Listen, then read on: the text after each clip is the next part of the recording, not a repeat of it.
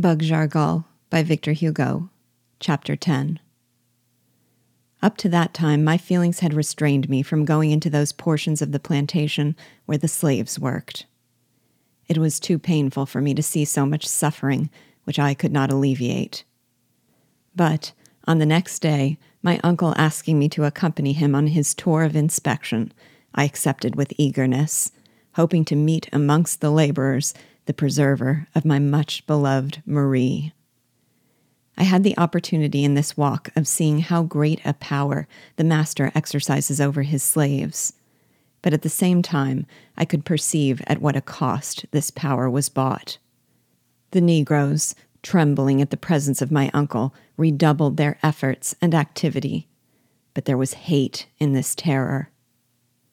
Irascible by habit, my uncle seemed vexed at being unable to discover any object upon which to vent his wrath, until Habibrah, the buffoon who always followed him, pointed out to him a Negro who, overcome by heat and fatigue, was asleep under a clump of date trees. My uncle stepped quickly up to him, rudely awakened him, and ordered him to resume his work. The slave, terrified, rose and in so doing disclosed a Bengal rose tree upon which he had accidentally laid, and which my uncle took great pleasure in raising. The shrub was destroyed. The master, already irritated at what he called the idleness of his slave, became furious at this sight. Beside himself, he unhooked from his belt the whip with wire plated thongs, which he always carried with him on his rounds, and raised his arm to strike the Negro, who had fallen on his knees. The whip did not fall. I shall never forget that moment. A powerful grasp suddenly arrested the hand of the planter.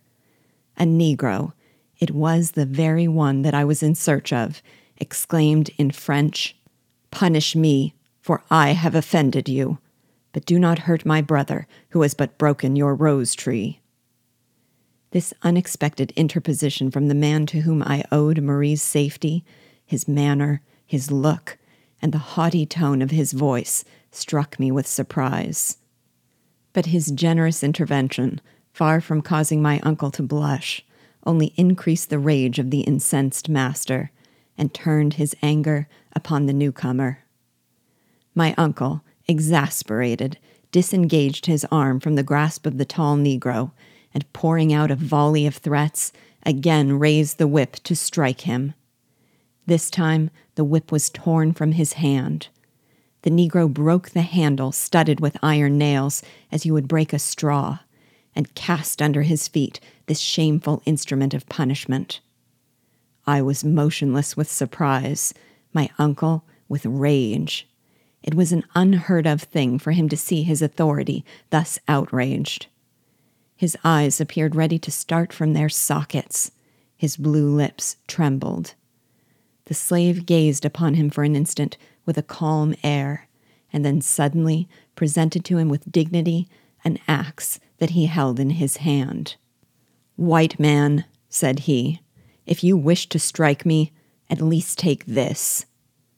My uncle, beside himself with rage, would certainly have complied with his request, for he stretched out his hand to grasp the dangerous weapon, when I, in my turn, interfered. I seized the axe and threw it into the well of a sugar mill which was close at hand. What have you done? asked my uncle angrily. I have saved you, answered I, from the unhappiness of striking the preserver of your daughter. It is to this slave that you owe Marie. It is the Negro to whom you have promised liberty. It was an unfortunate moment in which to remind him of his promise. My words could not soothe the wounded dignity of the planter. His liberty, replied he savagely. Yes, he deserves that an end should be put to his slavery. His liberty. We shall see what sort of liberty the members of a court martial will accord him. These menacing words chilled me. In vain did Marie join her entreaties to mine. The Negro whose negligence had been the cause of this scene was punished with a severe flogging, whilst the defender was thrown into the dungeons of Fort Gallife under the terrible accusation of having assaulted a white man. For a slave who did this, it was capital punishment.